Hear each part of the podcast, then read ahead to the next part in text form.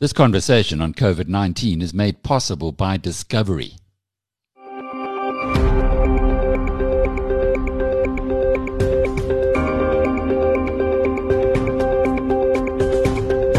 Hello, I'm Jackie Cameron. Welcome to episode seventy-nine of Inside COVID nineteen.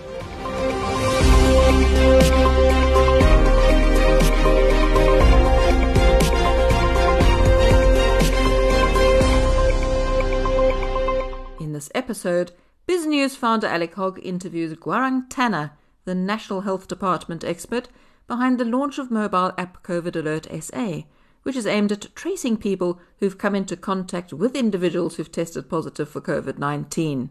Our partners at the Wall Street Journal investigate the challenges that researchers have faced in recruiting participants for COVID nineteen vaccine trials.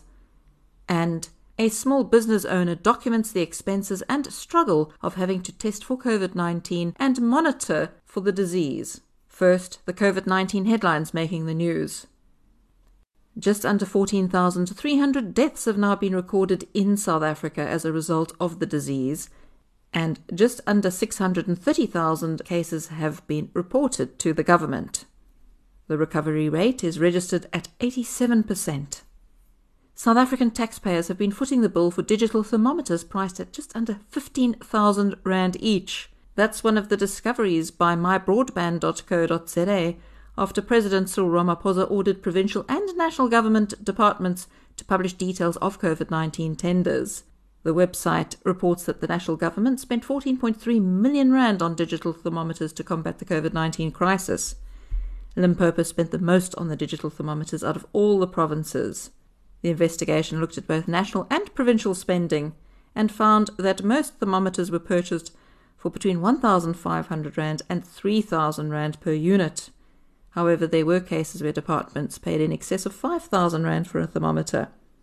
One example is the Government Communication and Information System, which recorded a transaction disclosing thirteen thermometers, purchased for seventy-four thousand rand.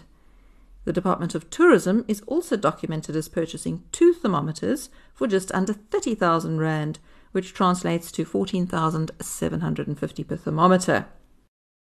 To the advertised retail prices of thermometers at Takealot and Makro. The cheapest thermometer is priced at around two hundred fifty rand, while the most expensive one is priced at just under seven hundred rand.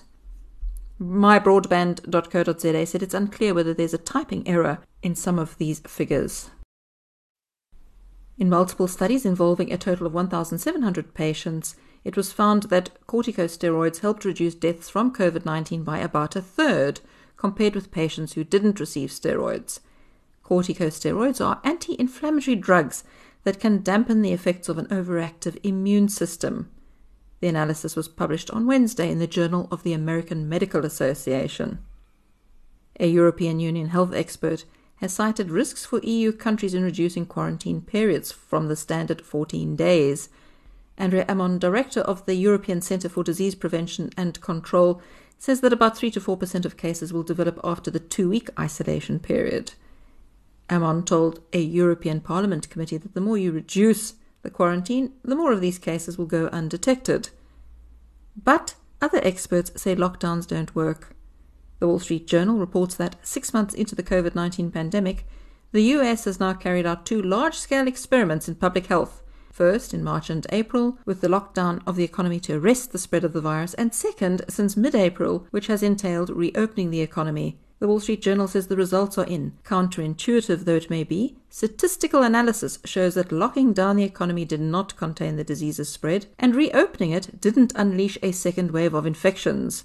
This chimes with analysis by the South African group of actuaries and mathematicians, which call themselves PANDA, which stands for Pandemics and Data Analytics. PANDA has been sounding the alarm for months that the South African lockdown serves no purpose in saving lives. On its website, it reminds us that in more than one hundred sixty days of lockdown, at least three million jobs have been lost and hundreds of millions of school days have been cancelled. For more on that, do visit BizNews Premium.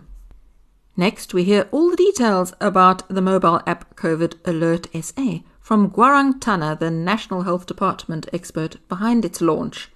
He spoke to BizNews founder Alec Hogg. Inside COVID nineteen from BizNews. Gaurang Tanna is the head of policy coordination and integrated planning at the Department of Health and the ideal person to put together the app that South Africa launches today for contact tracing. Good to be talking with you. I say ideal person because actually before you went into public health, you were a computer scientist, or at least trained in that field. Um, that's right, yeah. So my background is in technology, and an enthusiastic public health professional who's worked now a decade, more than a decade in the health department, yeah, has uh, uh, made me, you're right, yeah, I would say uh, somebody who's got a hybrid skill set between public health and technology. And no doubt keeping in touch with developments around the world. I see you've tapped into Google and Apple, and that's quite important from a privacy perspective. How do you even start, though, putting together an app that one hopes all South Africans are going to download? So there are various different modalities that countries have utilized around the world. And I guess we, we've had the advantage of learning from many, many other countries. Singapore, for example, that started using Blue Trace, to U K using a centralized model for achieving the same objective, to us following suit with a number of countries who decided to opt for an Apple-Google exposure notification. This was a trade-off between how much we can service our client and how privacy conscious the app would be. And uh, we settled on ensuring that the app is sensitive, to ensure that there's no privacy infringement here, to get that adoption we need and get that effectiveness we need for a public health intervention to work. We're hoping that we've made the right choice. Time will tell how many downloads we get, et cetera. Countries globally have struggled in getting the adoption rates, but we're hoping that privacy would not be one of the reasons why South Africans would not download this app. It's so interesting you make that point, because it's becoming more and more mainstream now, the whole story of privacy. I don't know if you watch Netflix and House of Cards, but even there in very popular series, Uh, you have these nefarious industrialists who get people to download an app so they can check where they're going to. I guess that's in the mind of many people in the public. They're now uh, worried about privacy. So how are we protected once we download this app? So the way the app works is essentially you download the app with an intent to receive a notification from somebody else who may test positive later and may have come into contact with you. So it's very, very important that people download this app before they become infected. So we encourage all South Africans to download the app, and in an eventuality they come into contact with a positive, hoping that person also had the app on. Both of them could be protected, because the index case would then be able to inform you that they come into contact with you and have, now have reported positive. If you walk into a supermarket and another positive came in close contact with you but didn't know was spreading the virus without him knowing it, essentially this person could, a few days later, you know, notify their, their diagnosis on the app, and the app will do the rest of notifying all the close contacts that that person came into contact with. Now, I get that. But the problem here is Big Brother knows where you are at any point in time. So, so how, you prote- how are we protected against that being a problem? Right. So very, very important question. The way the app works is I would have, for example, an app installed on my phone. You would have the app installed on your phone. The app doesn't know my name. Your app doesn't know your name. Both of the apps have unique I Ds.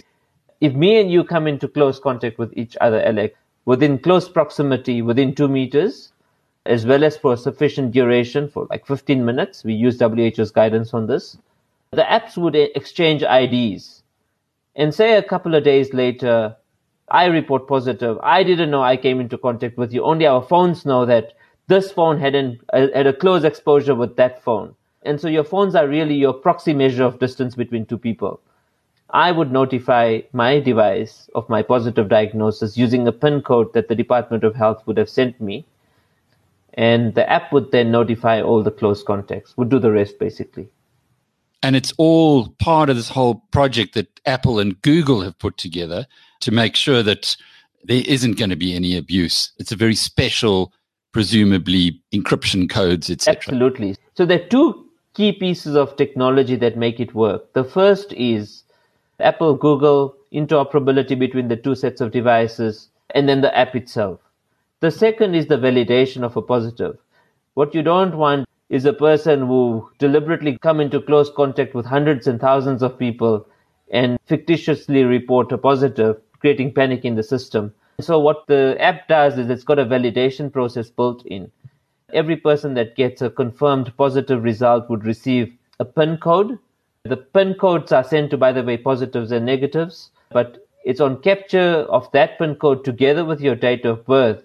The app would then verify that against our COVID Connect system and verify indeed that this is a true positive, and then allow the exchange of keys to happen. And this is just to ensure that the fidelity of the system is not compromised in any way. But the two are completely different services, the validation service and the exposure notification service that we use with support from Google and Apple are totally independent services of each other and therefore very much privacy preserving. It's very sensible. A pity, however, that it wasn't available six months ago. Why, why has it taken so long to put it together? Yeah, so as mentioned, at the onset, we started manual contact tracing methods. We then opted for S M S and a WhatsApp-based service, largely because of its penetration in South Africa. We know thirty-five plus million South Africans use WhatsApp in the country, and we thought that would ensure utility value and wouldn't require anybody to download an extra app. We know many, many countries struggled with this, certainly at the onset uh, when the system came out. The second also was we wanted to learn from the process. And maybe taking a step back, in building COVID Connect, what looks ordinarily like a very simple user interface, both for healthcare workers as well as our citizens, has got very complex architecture sitting behind it, because it's got an architecture whereby we draw on lab results from public and private labs across South Africa, offer that to COVID Connect. COVID Connect then sends out S M S messages, make it available to healthcare workers, the reporting back from the citizens made available to healthcare workers. So the entire integration, uh, it, it was a very sophisticated integration process to be able to achieve it. And we're so glad we did it, because without that, we wouldn't be able to set up a validation service that we now use with the COVID Alert app. March twenty twenty, we started a WhatsApp service for health prevention messages. A month later, we started screening self-risk assessment capability on that WhatsApp channel. A month or two after that, we introduced the ability to receive lab results through WhatsApp, notify contacts anonymously through S M S, and monitor the health status of index cases through WhatsApp. And in as many months, we now have a COVID Alert app. So as you can see, we're trying to use every technology we can find to actually improve the effectiveness of the contact tracing process. This is very positive for the future for a number of reasons. A, government embracing technology in a, such a sophisticated manner as you've done. But how much support did you get from those in the private sector? I do see on your F A Qs that Discovery Health, for instance, has been pretty involved in this whole process. How so?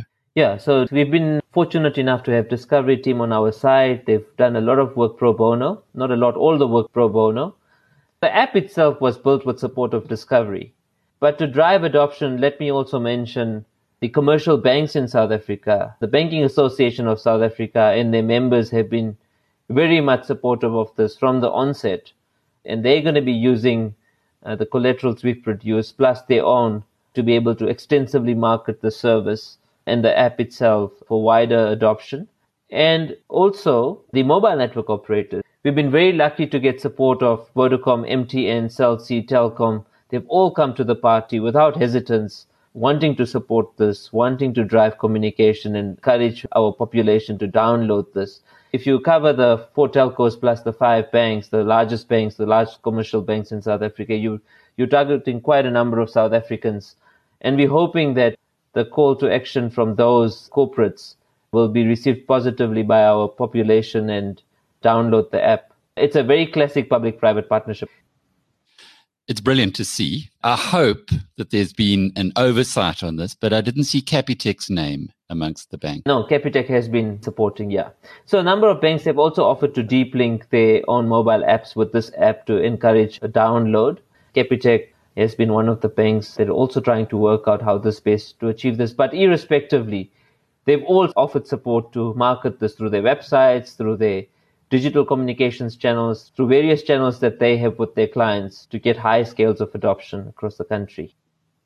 And then to download the app, pretty simple. Is there a website? Is it on the Apple App Store or the Google App Store? Or where does one get it? Both the Android and the Apple App Stores have the app available for download. You just got to search COVID Alert S A. We're also working on the Huawei App Store since they've sort of parted ways with Google, and we're hoping to achieve this soon. But we know eighty, eighty-five percent smartphone users in South Africa are on Android, maybe eighteen, twenty percent are on, on Apple. And we also know earlier versions of Huawei cell phones all belong to the Google Play Store, all have access to Google Play Stores. So I think we're covering quite a huge chunk of the smartphone population in South Africa. So you've got the app, which is going to help with contact tracing and make it much cheaper and save our tax rands from doing it manually. You've addressed the privacy issues with us. You did say earlier, though, that around the world, there has been a low uptake of the similar type apps by the public. How are you going to address that challenge? So, as mentioned, there were two different modalities that many countries used, and I think there were probably two, three broad concerns that have been blockers to this. The first is people are worried that we might be tracking them. The second concern might be that the uh, Bluetooth protocol might be draining the battery too much and therefore make it uh, unfeasible to use this for long. And the third might well be that we might be tracking pers- taking personal information and using it for other purposes. Now, the benefit of the Google and Ex- uh, Apple Exposure Notification Service allows us to deal with those in one or another way. Privacy, because they wouldn't allow us to put on anything else on the app other than this. The battery drainage, what happens is with the convention, the, the Blue Trace protocol, for example, that Singapore implemented, and that was, I think, the first, if I think was one of the first large-scale implementation where a Blue Trace protocol was used, was a significant battery drainer. It has been solved with Apple and Google because uh, they've taken care of it by embedding some of the technology within the operating system, et cetera, and optimized it as far as possible. Third is uh, personal information. I think also gets got taken care of largely because Apple and Google wouldn't want us to put anything else on the app other than uh, being used for this exclusive purpose.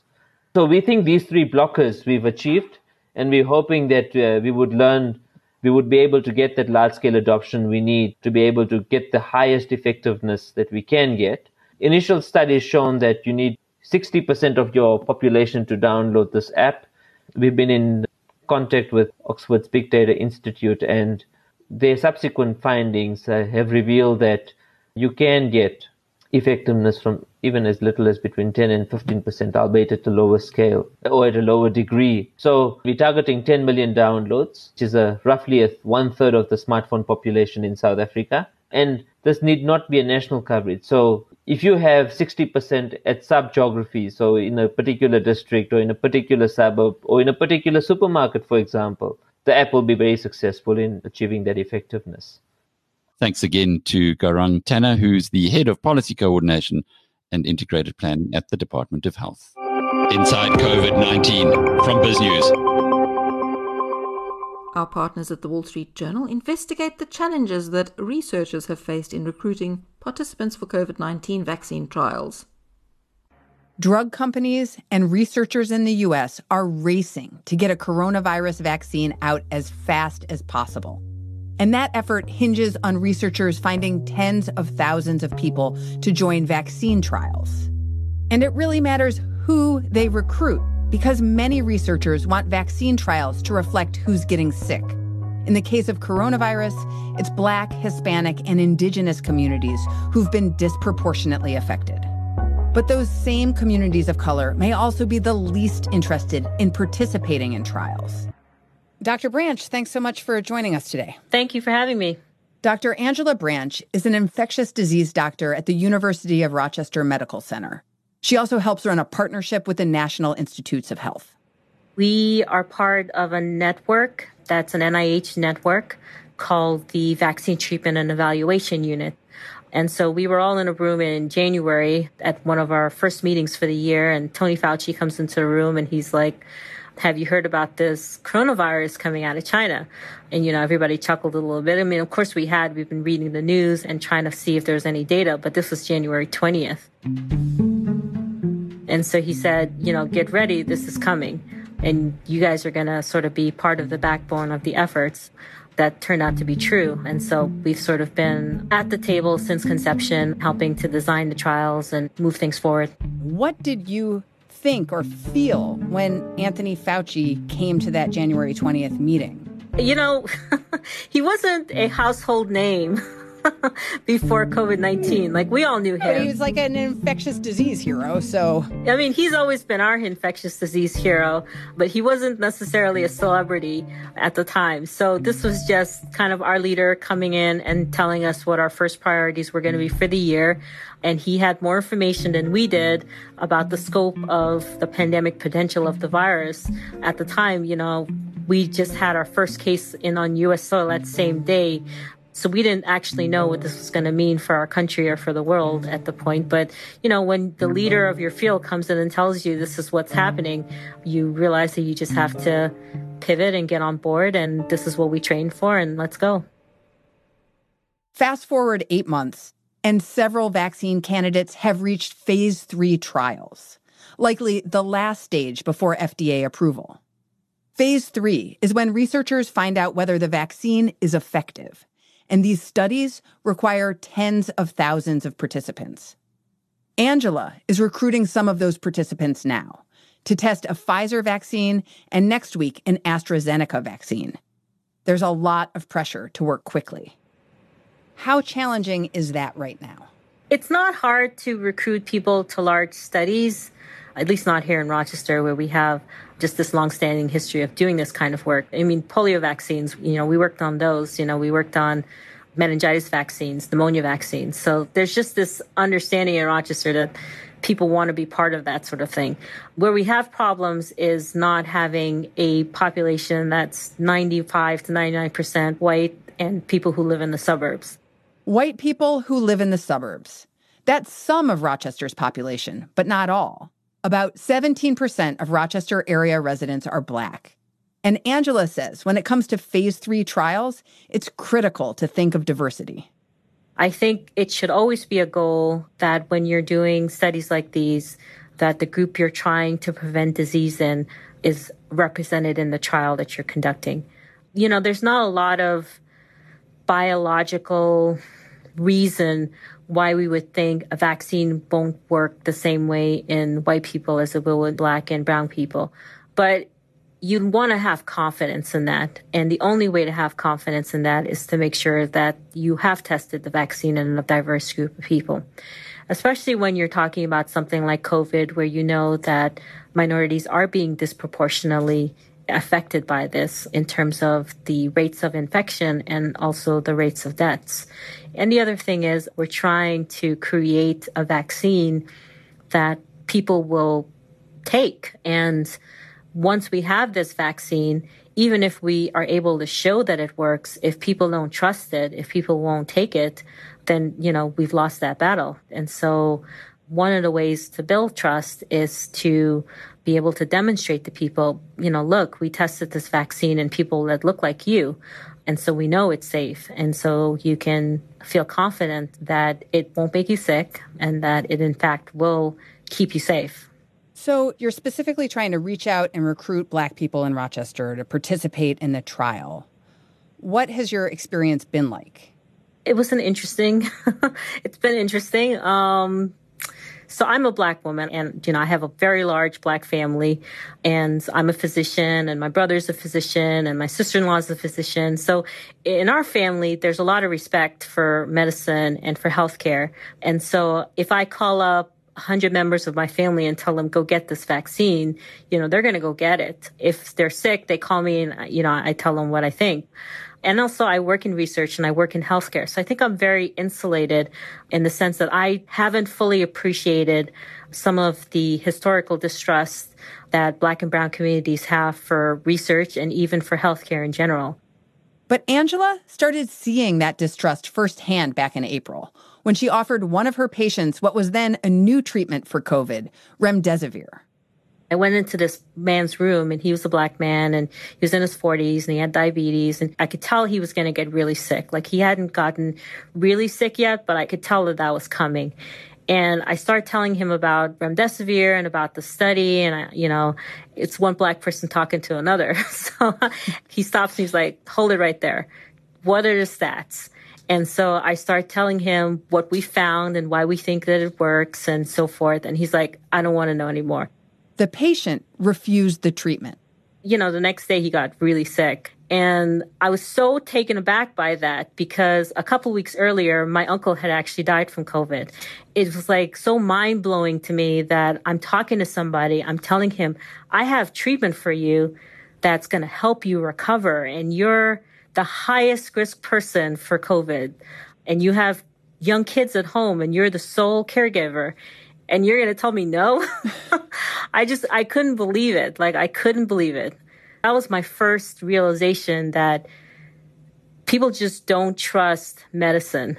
And minorities communities just don't trust medicine. They're just not confident that we have their best interests at heart. And it doesn't matter who the messenger is, that distrust is going to be there.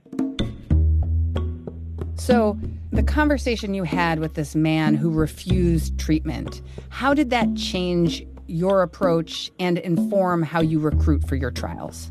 Well, I think it really kind of took me out of the bubble and helped me to have a frame of reference for understanding what a heavy lift it was going to be to go out there and convince people to participate in a vaccine study where they're not necessarily going to derive any benefit and they're not even sick. And so people are always more weary of vaccine studies than if you were to go to them while they're sick in the hospital and say, I have something that might help you. And so it just made me realize that this is going to be a crazy heavy lift.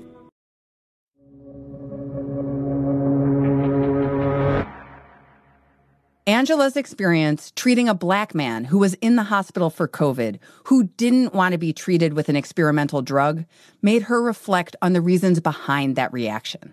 I think there's a lot of historical mistrust. Every black family in America has heard of the Tuskegee experiments, and those stories get passed down from generation to the generation as a cautionary tale. The Tuskegee study began back in the nineteen thirties and involved a group of black men infected with syphilis. Doctors denied the men medical treatment to study the long-term effects of the disease. And some of those long-term effects are very severe. You can develop dementia, all sorts of neurological problems. You can lose your vision. It can affect all of your organs. So people were allowed to die and to get severely debilitated so that the people conducting the studies could understand what the long-term effects of syphilis were. And at the time, there was treatment that was available. And so I think there's this sense that I'm not going to be a guinea pig, and you're specifically targeting me because our community has been guinea pigs in the past, and it's had really horrible outcomes. With COVID specifically, I've heard people say, well, you know, we felt that maybe there was bias in our access to testing for COVID nineteen, and that minority communities weren't having ready access to testing. And so, you know, there's that sort of thing. And I think access to healthcare in general is not just in the United States. And I think that certainly contributes to, to distrust of medical research as well. So to counter that distrust, Angela and her team met with a group of around fifteen to twenty people. Some were leaders of the Black community in Rochester. She asked the group what her team could do to address the concerns of potential Black participants in the trial. And that was a very challenging conversation because they were just brutally honest. So some of the things that came up were they needed to see more investigators of color. They made it that really clear that if you're going to come into our communities and talk to us about research or about treatment, about anything, you need to have more people on your team that look and sound like us. And did being a Black doctor change the dynamic in that conversation with the community members? Well, you know, I was there, and then I had another colleague who was white, and they were definitely harder on her than they were on me. I mean, they're hard on me too, but at the end of the conversation, they said, well, you're the one who should be talking to us about this, which, you know, I can't be the only person talking about this. I'm not even the most senior member on the team, so how that's actually going to work, I don't know. But we heard the message. It's better if the people who are talking to them are like them because they're more likely to trust that source. After that first focus group, Angela and her team expanded their outreach. They teamed up with community groups in Rochester's Black neighborhoods, put ads on radio stations, and they plan to meet with Black fraternities and sororities in the area. And so what is your pitch to Black community members about why they should be in the trial? I think that we're not going to motivate people with the financial compensation. It's not that much, and it's specifically not that much because we don't want it to be coercive. And so I think there always has to be this altruistic motivation that you want to contribute to science, that you want to contribute to helping your community, that you want to contribute to helping your family, and that you understand that somebody has to be first. Otherwise, other Black and brown people will die, as they are, from COVID at alarming rates.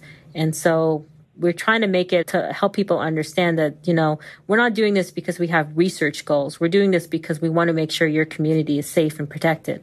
And so, you know, you have an opportunity to contribute to that. Inside COVID nineteen from BizNews. Next, we hear from a small business owner how difficult and challenging it has been to test employees for COVID nineteen.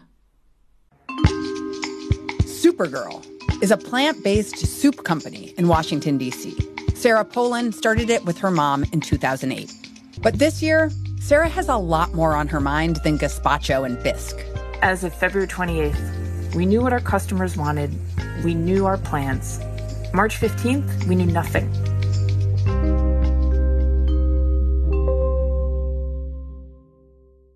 Small businesses like Sarah's have had to make hard choices over the past few months about how to keep business open and employees safe during a pandemic. And as a business owner without any data, you are flying in the dark. I cannot tell you how many nights were spent in the fetal position gnawing my teeth because if I don't do this right, someone's going to die. And that's not something that I'm mentally prepared for. So Sarah has turned to one concrete thing she can do, test her employees for COVID nineteen. But testing the staff each week has been challenging and expensive. At the beginning of this year, Supergirl had two stores in Washington, D C and more than forty employees. National chains like Whole Foods and Costco sold its soups. And Sarah says twenty twenty was shaping up to be a big growth year. But in March, she had to permanently close one location and lay off some staff. She's been using her second store for curbside pickup and delivery. That location has stayed really busy, even after D C issued a shutdown. Our phone, to be honest, was ringing off the hook because people are like, I can't leave my house. I need you to keep doing what you're doing. Our website was like on fire. We have not come up for air. We have not taken a day off. We are just trying to figure this out by the minute. The big thing she's trying to figure out is how to keep making thousands of gallons of soup each week while keeping her employees from contracting the virus. I have to say, like, when you have to factor into your decision-making, are you going to, to be blunt, like kill someone if you make the wrong decision? That level of stress is indescribable. It is indescribable. And it doesn't make sleep come easy. So Sarah's been learning everything she can about COVID, every way she can. She hired a researcher to help her understand the best practices for her business. And she also reached out to an expert to ask for guidance. And what did he tell you? First, he said this is going to last twenty-four months, in which case I actually yelled at him. And then he asked if my team was in hazmat suits. And I said, I don't think that's going to work. And then I asked him if I was going to be able to hug my mother. And he did not recommend it. And that's that's when I... I realized that I needed to have a plan. A comprehensive plan. I realized, yeah, we need the gloves. We need to stagger our shifts to help with some sort of social distancing. We need to pull people off of public transportation. I first spent a ton of money getting K N ninety-five masks, face shields. I bought thermometers for my team. We've installed fans to keep the air moving. We gave bonuses in the beginning to just convince people to stop working for anybody else so we could limit their exposure. And they made those changes during a sweltering D C summer. The masks are really hard. When we first started wearing the N ninety-five masks and the face shields, one person passed out and another person, to be honest, vomited. Oh my God. They are really, really uncomfortable. But P P E isn't necessarily enough to keep a business from becoming a COVID hotspot. The C D C has said that testing workers, quote, may be useful to help reduce transmission. And many companies are making testing a condition of coming back to work, including Supergirl. Can you talk about that moment when you realized testing was the key piece in reopening? Yeah, so without testing, we're in the dark. And this was spreading like wildfire within food industry workers.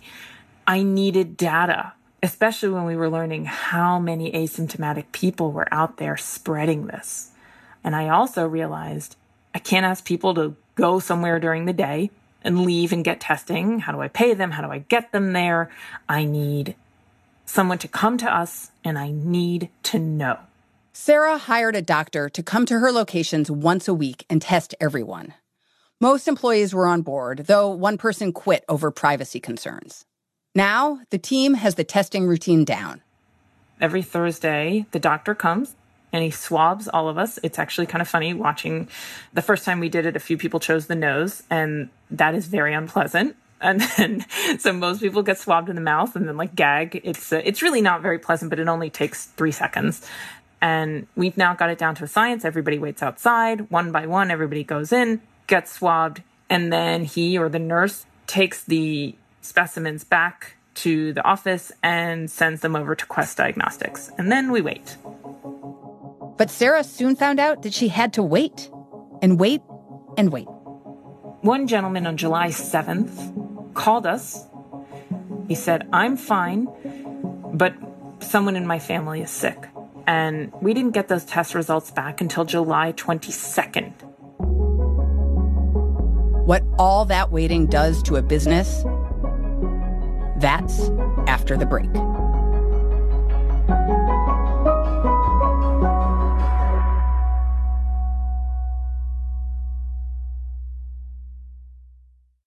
By June, Sarah was testing between twenty-five and thirty employees a week for COVID. In the first month, results came back quickly and no one tested positive. But then it started taking longer.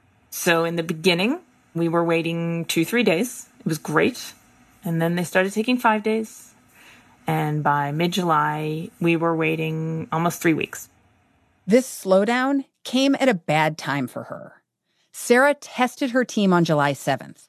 And later that same day, one of her employees called to say a family member was sick. He was totally asymptomatic. And we said, you know, thank you for telling us. You got to stay home um, until we get the test results back. Thank goodness we tested. So we're going to know and we can take immediate action. And we didn't get those test results back until July twenty-second. And in between, that gentleman got so sick, he ended up in the hospital. Oh, my.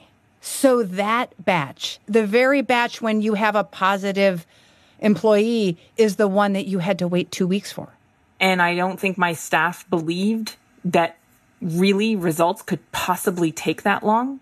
And they got scared and they thought I was withholding information because I didn't want to tell them.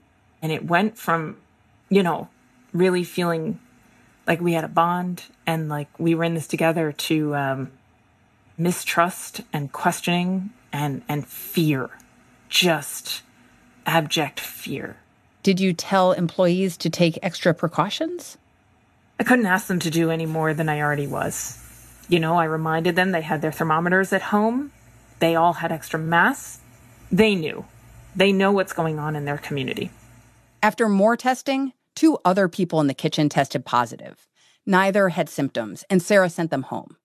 So all told, three employees got the virus. Sarah thinks the testing helped stop the illness from spreading more than it did. The doctor said I was like a case study in epidemiology because we had stopped an outbreak. And had we not implemented the procedures we had put in, we would have had a devastating outbreak. But because we used those K N ninety-five masks and those face shields, and because my team was so committed, no one else tested positive. And thank God, the gentleman who went to the hospital is now back. He has tested negative. He survived. It was really, really dicey for a few days. And now we're kind of back. Sarah is trying to keep her team's trust and prevent an outbreak, all while footing a huge bill. She hasn't run the numbers yet, but she estimates she spent more than ten thousand dollars on P P E. And each week, she's also shelling out money for testing. She pays that doctor between six hundred fifty dollars and eight hundred dollars each time he comes to test employees. And that doesn't include the cost of the tests themselves. The tests are supposed to be paid for by either the government or the insurance companies under the CARES Act. However, it's really ambiguous if asymptomatic people are covered. And there is a chance that I am going to be hit with a bill that will be devastating because each test costs one hundred dollars. And I'm testing between twenty-five and thirty people a week. So if you do the math, if insurance doesn't cover this or if the government doesn't step in, it's not going to be pretty. Would you have to make a choice between staying open or stopping testing? God, I hope not. I don't think I'm prepared to make that choice. I don't feel comfortable operating without testing. I cannot do that to my team. I can't say to my team, sorry, in the name of profitability, I'm stopping this. I can't do that. Inside COVID nineteen from BizNews. And that brings to a close your Inside COVID nineteen podcast. Until next time. This conversation on COVID nineteen was made possible by Discovery.